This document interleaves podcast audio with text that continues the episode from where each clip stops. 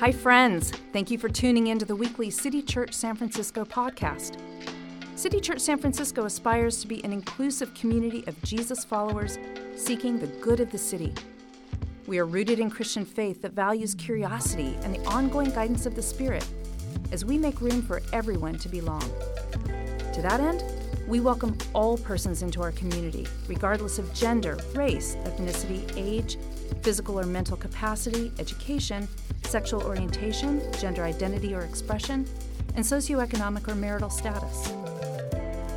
After taking stock of the Bible's wisdom in times of distress throughout the fall, we now start a new liturgical year with the dream of Advent, a space and time set aside to remember that God is with us. This Advent, we invite you to join us in dreaming as an act of hope, an act of resistance, and an act of faith. As always, we thank you for being a part of City Church Online through this podcast. And we invite you to join us live each Sunday at 10 a.m. on Facebook, YouTube, Twitter, or Twitch. You can support the ongoing work of City Church by joining in our Giving Tuesday campaign, launching on December 1st. Follow us online at City Church SF for all the info on our Giving Tuesday and end of the year fundraising campaign.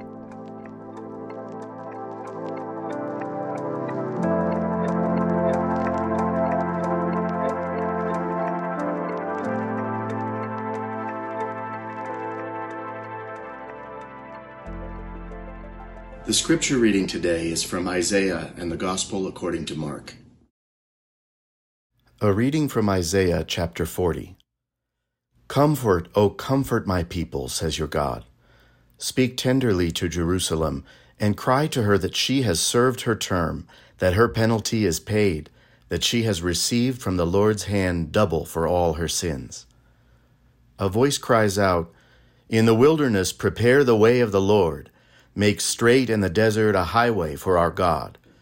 Every valley shall be lifted up, and every mountain and hill be made low. The uneven ground shall become level, and the rough places a plain. Then the glory of the Lord shall be revealed, and all people shall see it together, for the mouth of the Lord has spoken. A voice says, Cry out. And I say, What shall I cry? All people are grass their constancy is like the flower of the field. The grass withers, the flower fades, when the breath of the Lord blows upon it. Surely the people are grass. The grass withers, the flower fades, but the word of our God will stand forever.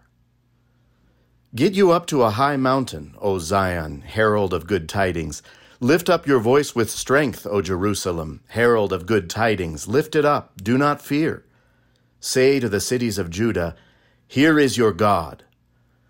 See, the Lord God comes with might, and his arm rules for him.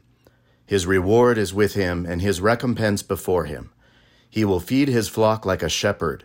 He will gather the lambs in his arms, and carry them in his bosom, and gently lead the mother sheep. And now a reading from Mark, chapter 1. The good news of Jesus Christ the message begins here, following to the letter the scroll of the prophet Isaiah. Watch closely, I'm sending my preacher ahead of you. He'll make the road smooth for you. Thunder in the desert, prepare for God's arrival. Make the road smooth and straight. John the Baptizer appeared in the wild, preaching a baptism of life change that leads to forgiveness of sins. People thronged to him from Judea and Jerusalem, and as they confessed their sins, were baptized by him in the Jordan River into a changed life. John wore a camel hair habit tied at the waist with a leather belt. He ate locusts and wild field honey. As he preached, he said, The real action comes next. The star in this drama, to whom I'm a mere stagehand, will change your life. I'm baptizing you here in the river turning your old life in for a kingdom life. His baptism, a holy baptism by the Holy Spirit, will change you from the inside out. The Word of the Lord. Let's pray.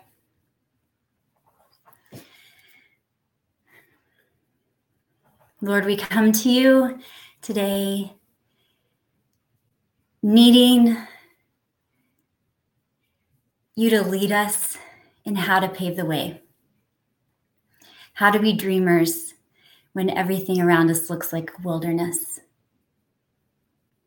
Lord, we pray that you would come and speak to us, that you would meet with us here across our screens in all the places where we're sitting today. Prepare the way in our hearts so we can prepare the way in the world. We pray in the name of the Father and the Son and the Holy Spirit. Amen. Well, hi, church family. I am so grateful to be here today. I really miss you guys. And uh, I think, as Fred probably said, we moved to New Jersey back in August. And it has been a weird time to move and also a lonely time to move. And I still feel so connected to our ch- city church family, and we miss you guys a lot. This week I saw the video posted for Giving Tuesday of Pastor Fred walking around in that empty Russian center, and my heart just got all squeezed up. So, um, thinking about y'all and so grateful to be here with you this morning. So, we're talking about dreaming, and we're talking about John the Baptist. 10 years ago, when our now seventh grader was two, he was tortured by a six foot tall walrus who lived in his closet. Now, we don't really know how this happened. We lived on Divisadero and Eddy, about six blocks from the Russian Center. And to this day, I, have never seen walruses walking around Divisadero Street, but in 2010, you know, that's what happened. A walrus showed up in August's closet and tortured him at night. It's very scary. Um, if you know if you know August and you want to ask him about the walrus sometime, you should. We were just laughing about it last night. Uh, he remembers it super clearly, and it was an awful walrus. And one night before Chris and I had fully like developed our smarts when it came to parenting children, he woke up about 2 a.m. screaming about the walrus. And when we ran to save him, his door was locked. And at some point during that day, he turned the little lock on his door. And when we closed that door that night, boom, it was stuck forever. So while our two year old was crying these big, fat, hot tears on the other side of the door, and while our neighbors in apartment 10 were probably furiously awakened once again by August crying, uh, we had to pull out all the tools, and Chris had to remove the door from the wall. It was very dramatic. So the next morning, I did what all good moms do. I marched into August's room with the only thing I could think to bring with me walrus spray. And yes, walrus spray is water in a spray bottle. But if you ask August about that walrus spray, he will tell you that it worked like a dream. And I sprayed that closet and I promised my little boy that that walrus would not be coming back. And amazingly, he never has. Four houses later, the walrus never creeped back in. And even though lots of other terrifying things have, I feel like it was one of the great successes of my parenting career. So, this Advent, we're talking about dreaming. And I think dreaming is such a fascinating thing. I think it's so interesting that we use the same word for this subconscious mind flush that we do while we sleep. And also this very conscious hope gathering, planning that we do when we're awake.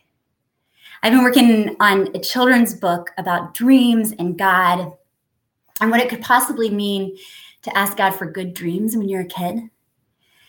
You know, the walrus wasn't the only scary thing in August's life. August was just a kid who had bad dreams. And we had so many conversations when he was little. When the walrus spray was no longer believable, and when I really wanted to teach him faith in the midst of his fears, in the midst of Creeper McCreeperson, who was hiding under his bed, or the nightmares he didn't stop having, no matter how hard we prayed for good dreams. And oh, that question he would ask me of why isn't God answering my prayers, mom? Oh man, like if only we knew, right? I feel like this children's book I've been trying to work on is a response to that. Like, what if God's answer is to give you strength to be the hero of your scary dream, even if the scary dream still shows up? That, that you could be more clever than the shark, or you can overcome the floor that turned to lava. I feel like that's a little bit of what we are talking about when we talk about dreaming this Advent. After a year like 2020, when when we have felt afraid and alone and all around us has seemed like chaos.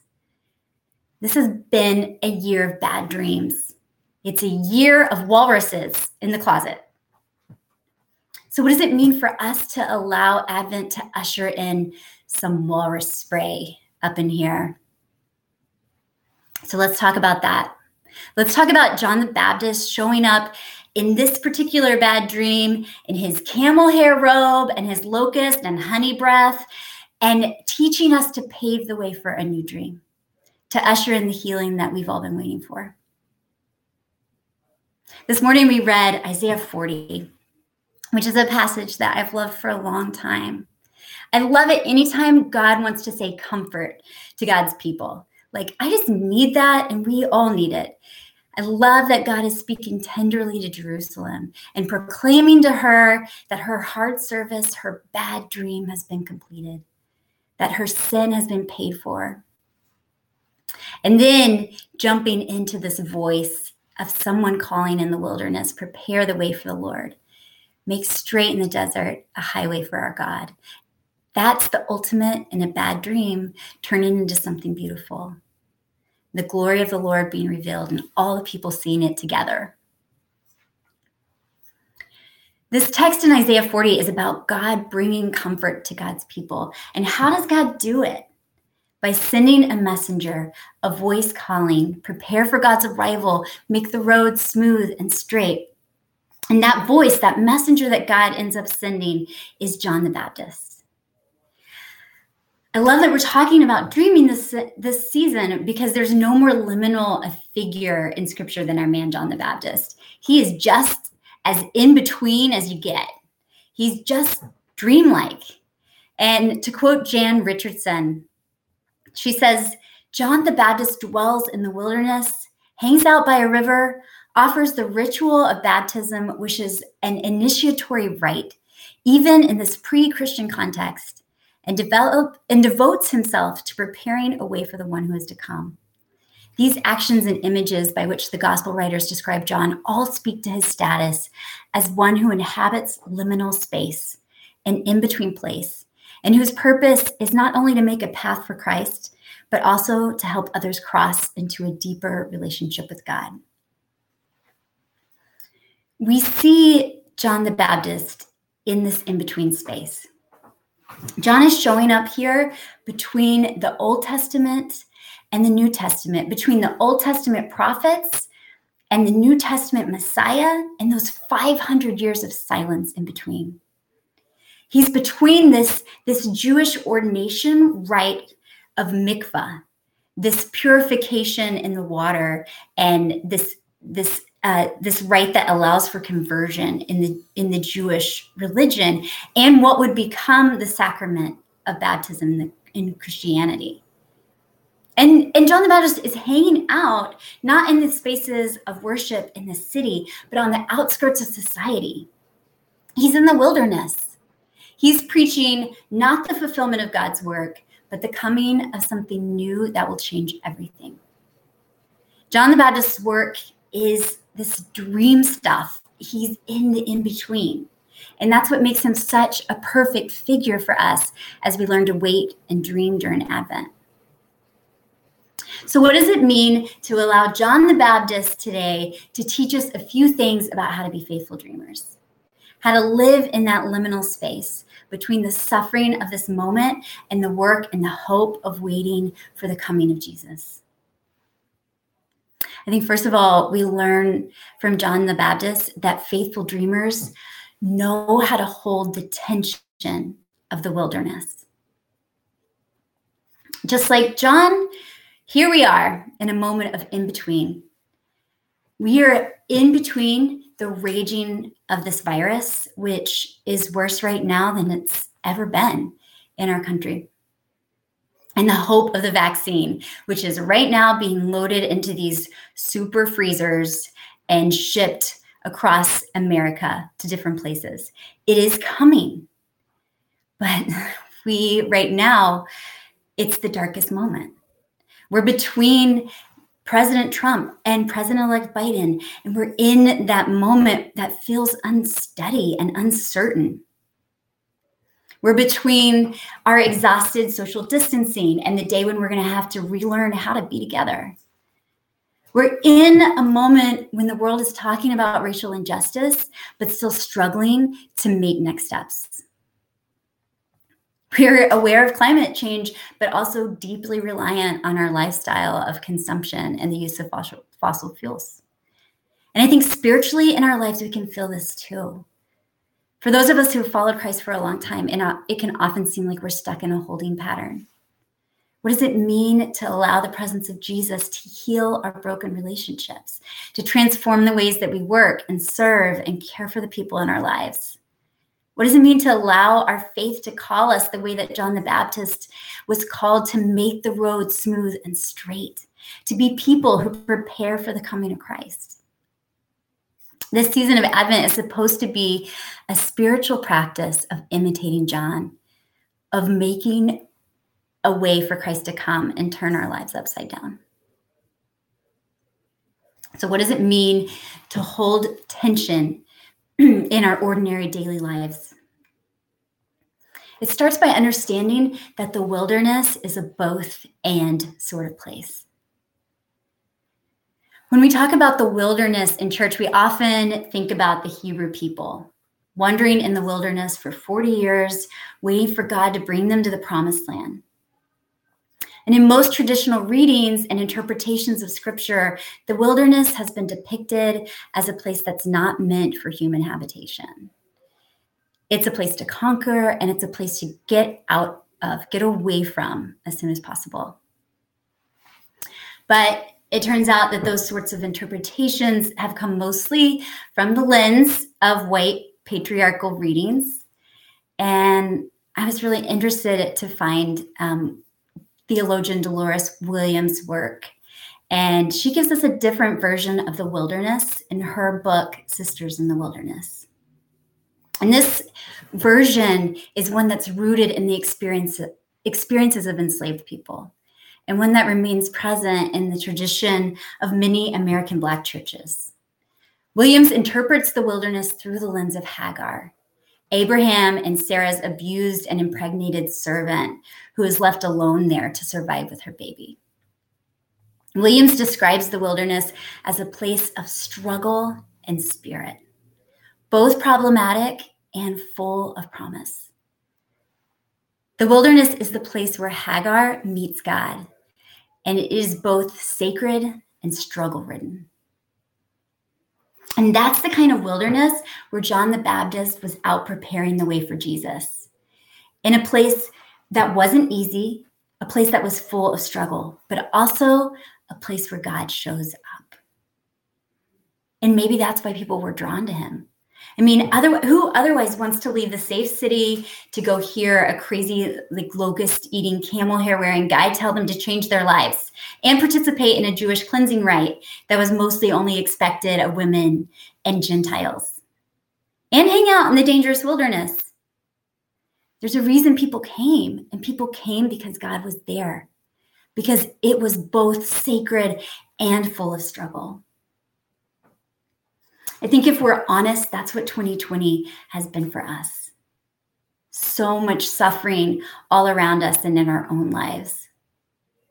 But the struggle is also where God reveals God's self. It's the both and. It's the tension in, of the wilderness.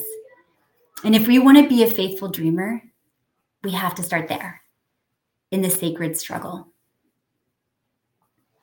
Number two, faithful dreamers know that they are not worthy, and they let that truth transform them. Why is John out there inviting people to perform a ritual of baptism when up to that point, as I mentioned earlier, the mikvah, this pool of water, was was intended only for women who needed purification after their menstrual cycles. It gave her, women permission to come back into society and it washed away what was seen as their uncleanliness. And the mikvah was there for Gentiles who wanted to convert.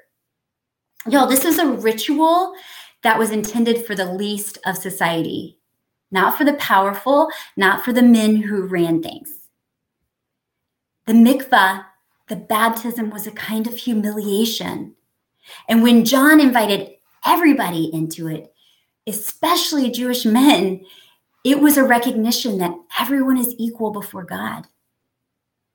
John was way ahead of his time, and that's the point.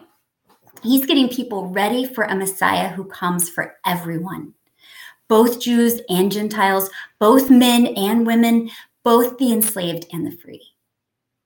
And baptism is the equalizer. It's the same water and the same message John is giving everyone. Admit that you're a sinner and see the truth of your own need, and then you're ready for Jesus. Now, that is something that is easier said than done because it's really hard to look at the sin in our own hearts when there's so much out there that looks like the real problem in the world. But that's not John's message. His message was not figure out what's wrong in the world and change it. His message was repent of your sins and let yourself be forgiven. Just like you, many of you probably, one of my favorite teachers and writers is Father Richard Rohr. And he talks a lot about this prayer he prays every day that God would give him one good humiliation a day. You guys, I have not been brave enough to pray for that. Uh, but every time a good humiliation shows up, I think of him. so this happened the other day to me. So, as I mentioned, we moved to New Jersey and we moved into this house in September that is 140 years old and i kind of go back and forth between the honor of feel like feeling the honor of owning a place where so many people have lived and died over the past century and also feeling the burden of taking care of the place. And there's just like wood that falls off of things and like you know holes in the in the floor and stuff. Um and and also you know i'm no gardener but i really like to garden. I'm learning right? And i've been trying to learn and I've been doing my best to like trim back the dead plants and prepare everything for the winter, something that I never needed to think about in San Francisco. Um, so last week, I look at my inherited rose bushes, and they grow on the side of the fence that I share with my next door neighbor. And she has lived in her house next to mine for 50 years. She raised her babies there. She's watched like each inhabitant of my house come and go. And so, uh, listen, I did what what all of you would do, I'm sure. I looked up how do you trim rose bushes for the winter, and I looked it on the internet. And so I thought I was doing a pretty great job until my neighbor burst out of her house, visibly shaking my sweet 80 year old neighbor. My rosebush trimming had made her shake. she she did her best to control her anger. Um, but then she informed me that I had done some serious damage to a rose bush that is more than 50 years old. So we didn't fight. I don't want you to worry. I was very sweet to her, but I was sufficiently humbled. And I told her I was willing to learn from her. And after all, like the roses on my property have been the flowers she has like enjoyed and protected for the whole time she's lived here. So I have a lot to learn. But uh, you better believe that I felt like a little baby girl. I felt like a tiny uh, little girl who does not know anything. Um, that is called one good humiliation, my friends, when you make your sweet next door neighbor uh, shake because of your horrible gardening skills. But I think sin is like that sometimes. It's not always our intentional plan to hurt somebody else or to go against even the lead of God's Spirit in our lives. In fact, I think most of the time, sin isn't something that we think about, it's just sticky inside us. It's the part of us that reacts before we can think. It's the part of us that, despite our good intentions, just makes a decision we regret that hurts the people in our lives. And it's the part of us that is looking for quick comfort and finding it in addictive behaviors that tear our relationships apart. And sometimes what we need is one good humiliation to wake us up, no matter what our intentions were, to be get that good humiliation, to wake us up to the sin in our lives, to see it for how it's hurting the people around us, hurting us, keeping us from connection with God. And that's what John's baptism is meant to be. It's one good humiliation, it's one good wake up call.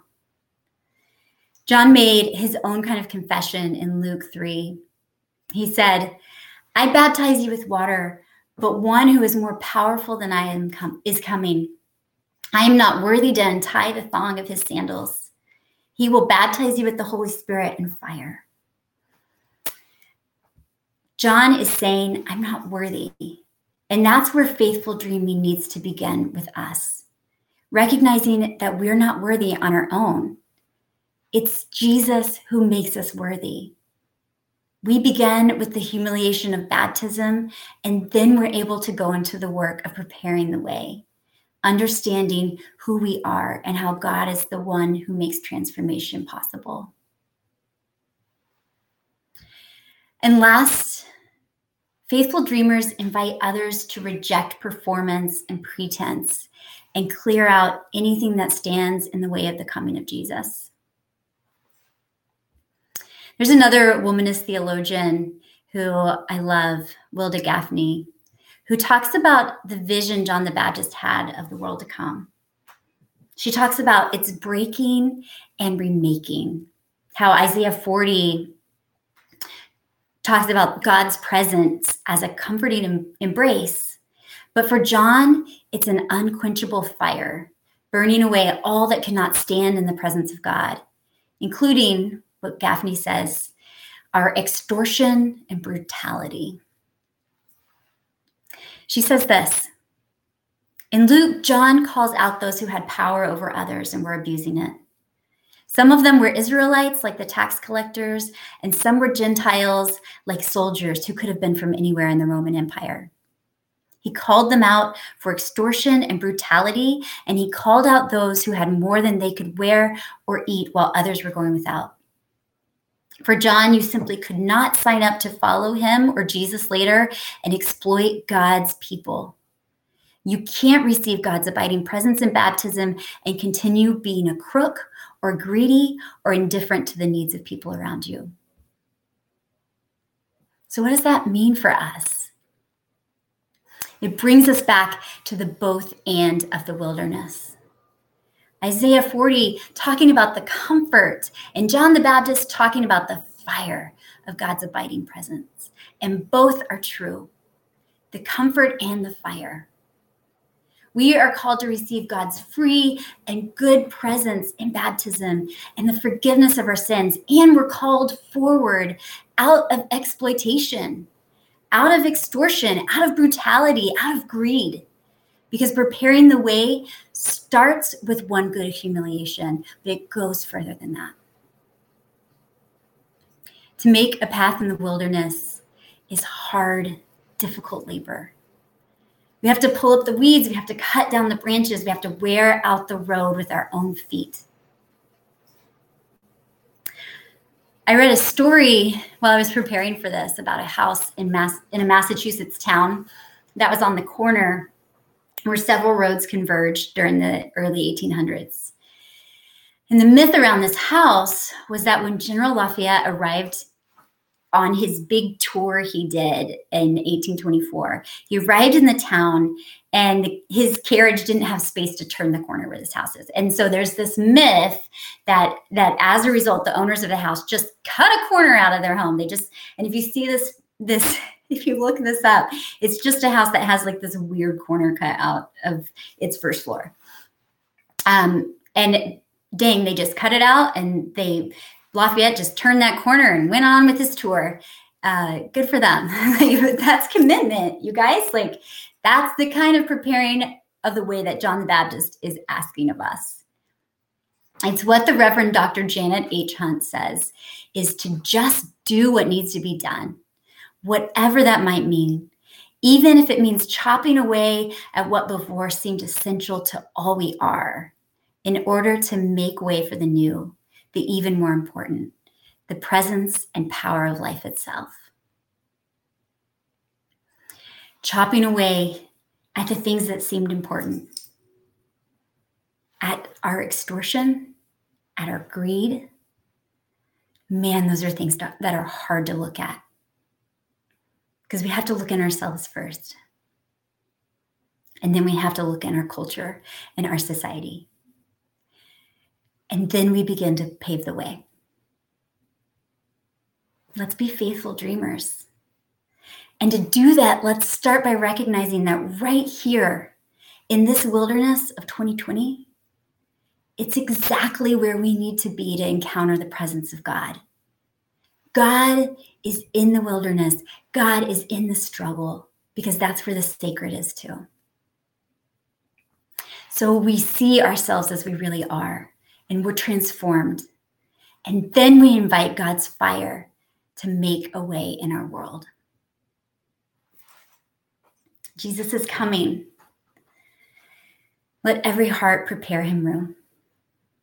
In the name of the Father, and the Son, and the Holy Spirit. Amen.